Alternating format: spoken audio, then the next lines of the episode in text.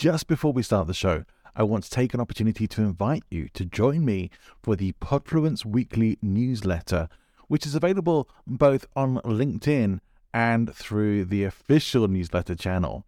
Now, if you are on LinkedIn and it's easier for you to follow there, then please just click on the link in the show notes, which will take you straight to Podfluence on LinkedIn, where you can subscribe for free and get weekly updates on Podfluence articles as well as episodes.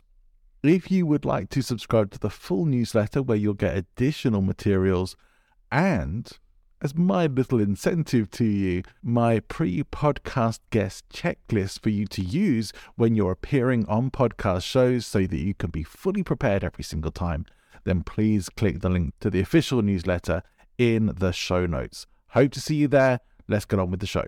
Welcome to Speaking of Influence with John Ball from presentinfluence.com. Each week, we talk about presentation skills and public speaking and the tools of influence and persuasion with experts and incredible guests. Stay tuned and enjoy the show.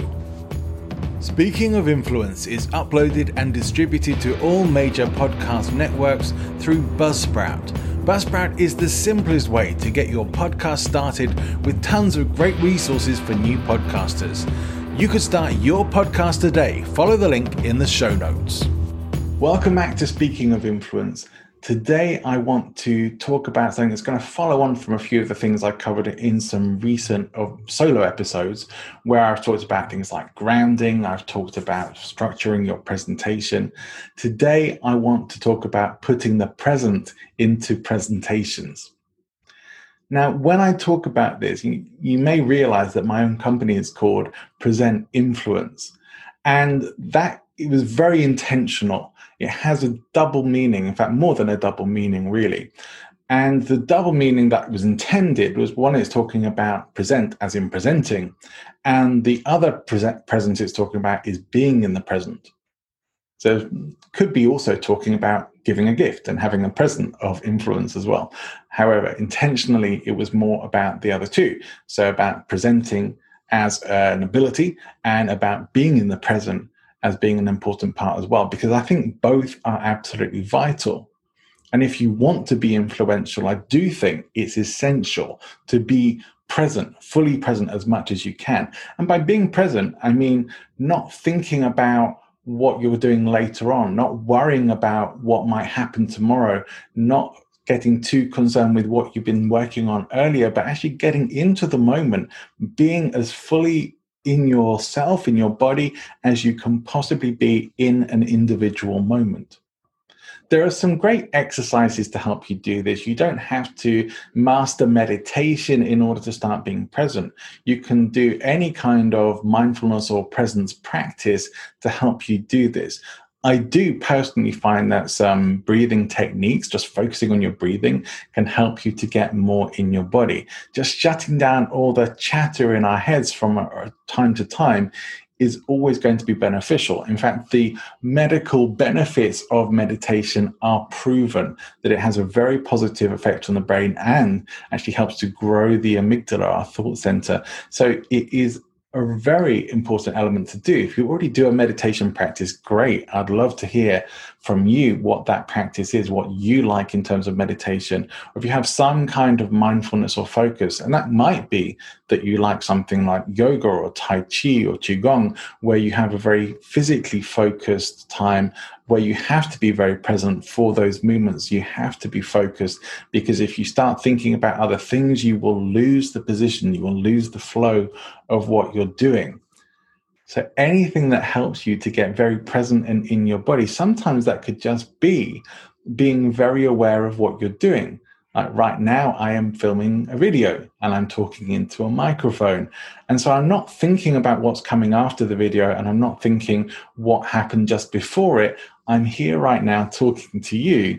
And that's fully where my attention is. Although having even just mentioned those things does start to take your mind in those directions. So it is a real challenge to keep yourself fully present and in the moment what happens when you're doing a presentation though is if you get into worrying about whether you're going to remember what you're saying or not then you start to immediately become out of the present moment and you're more likely to fluster yourself and to actually make that happen. In order to be as fully present as possible, I think one of the things that really helps me, and it's been mentioned on other episodes of my podcast, some of the ones with my guests as well, is making sure that when you are speaking or presenting, that you're doing it for your audience. It's for them, it's for you. It's not for me. This is me channeling, hopefully, my gifts or my knowledge through to you hopefully for your benefit, not for my gratification or for my ego. And when you take things from that kind of perspective, hopefully it allows you to be more present in the moment and to get focused on what you're actually delivering and even some of the responses that you get. Now, there are some techniques that can be very useful for you when you're on stage to help you be and feel more present. One of them is called sometimes expanded awareness, Hakalau. You may hear it called different things. Essentially, it is just putting yourself into your peripheral vision and staying there, but not defocusing everything. So like I'm looking at the camera lens right now, and I'm very focused on the eye of the camera. And as I look at that, I, that would be my foveal vision.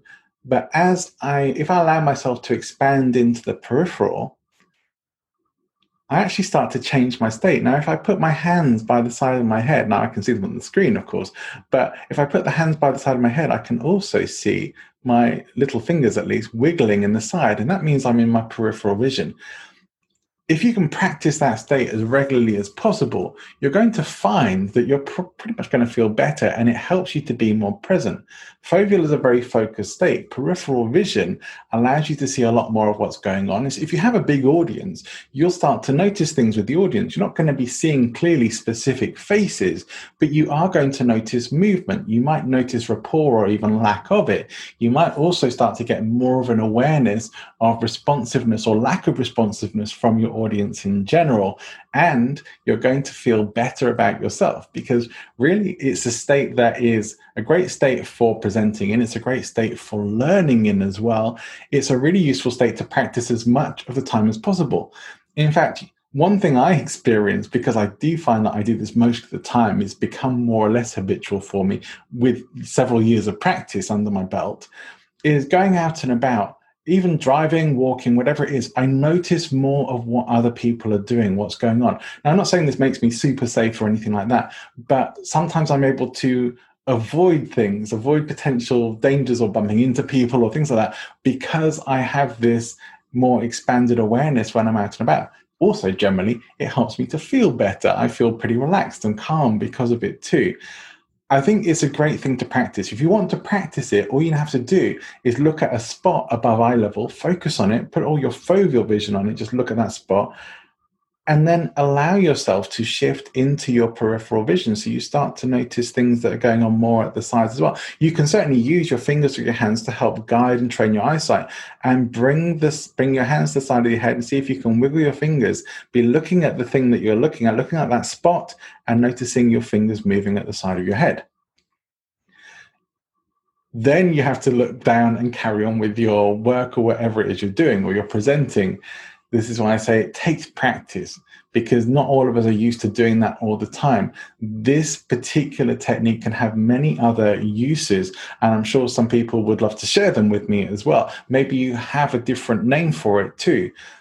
But I would use that as a great tool to help you be more present and in the moment through your own presenting, through whatever it is you do. I think it's a great thing to use in all parts of your life as much as you possibly can, because I think it's really useful. Apart from when you do need to be singularly focused, it's sometimes hard to be in your uh, peripheral vision whilst you're reading a book, for example, although maybe not impossible. So I hope that's given you a few thoughts or ideas for being more present. It does make a huge difference with your relationship with the audience when you're not just trying to think about what you're saying next, but you're actually there in the moment. And a big part of making that happen as well is making sure that you are as practiced as you can possibly be with your presentation. Certainly, over a long period of presenting and giving talks, you may start to find it easier to give more improvised and spontaneous talks as you develop. But uh, in the earlier days, that's less likely. Some people can. Some people just find they can get up and talk about everything and anything and even be very entertaining whilst they're doing it. And that's a, a rare gift for the people who can. And uh, one of the things that I always uh, very jealous of, even though I know it's a TV show, is the uh, the marvelous Mrs. Maisel that she just gets up and she talks and she's funny and she says what's on her mind. And uh, I would be inspired to be able to be like that. I have to work a lot harder at it. It doesn't come quite so naturally, and you may find it doesn't come quite so naturally for you as well but that doesn't mean you can't get there to a point where it's easy for you to get up and comfortably talk and be present with an audience if you're really present in your one-to-one conversations or smaller groups as well you will find you'll find that you hear more of what's going on that people feel that you're listening to them more and I would add that in any relationship in your life with your significant other, with family, with children, especially, being fully present with them allows you to recognize that the quality of the time you spend together is far more important than the quantity of the time you spend together as well. Really listening and being present with each other is super valuable and one of the best gifts you can give. So it is the greatest present as well. I'll be back on Friday with my episode with Matthew Dicks, which is all about storytelling. is truly amazing, and I, for me, I feel it's one of the best podcast episodes I've ever recorded. So I'm looking forward to that. I hope you will be too. Make sure you check that out, download it, give it a listen. Make sure you give it a like. Make, please subscribe to the podcast if you haven't already done so. I've got lots of amazing guests lined up to come on the show as well, and many more who I'm setting up. I know that you're going to enjoy what's coming up soon on the show, as well as plenty of plenty more information just from me as well in these shorter episodes. If you're watching this on YouTube, please remember to like and subscribe. Leave a comment. YouTube likes that kind of stuff, and I like to get feedback from you as well. If you're watching or listening to this somewhere else, I'd love to hear from you. Please do feel free to get connected. You can find my business, Present Influence, on LinkedIn or on my website, presentinfluence.com. You can find me on LinkedIn, John A. Ball, and you can probably find other ways to get in touch with me as well. I'm on most of the social media platforms. I would love to hear from you and get some feedback. Are there things you'd like me to talk about on the show, or people you'd like me to get on as guests?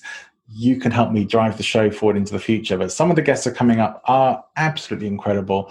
This week is a really amazing one. If you haven't checked out my episode from last week with Dana Farrant talking about her life in a cult and how the cults control people and her escape from that and some of the effects that that's had further on into her life, please check that out. It was an incredible episode. And if you are interested in the darker side of influence and persuasion, I have a whole great series about that in the podcast. You can find the whole playlist on YouTube, and you can certainly find those episodes in the podcast playlist. Okay, I think that's enough from me. So I'm back again on Friday with the amazing interview with Matthew Dicks and more from me next week. Check out my daily videos on LinkedIn and YouTube as well, and I'll see you soon. I hope you've enjoyed this episode. If you have, please make sure to like and subscribe and come back for more great episodes and chats with amazing people. If you think you'd be a good guest for the podcast, or you know someone who would, or you think I'd be a good guest for your podcast, please feel free to get in touch. You can email me, john at presentinfluence.com. If you think I'd be a good speaker for your event, or you'd like to learn more about public speaking, presentation skills, whether that's online or in person, creating online products and services, video content, having clarity, confidence, and charisma in all of doing that, then please shoot me an email or visit my website, presentinfluence.com, and I'll see you there.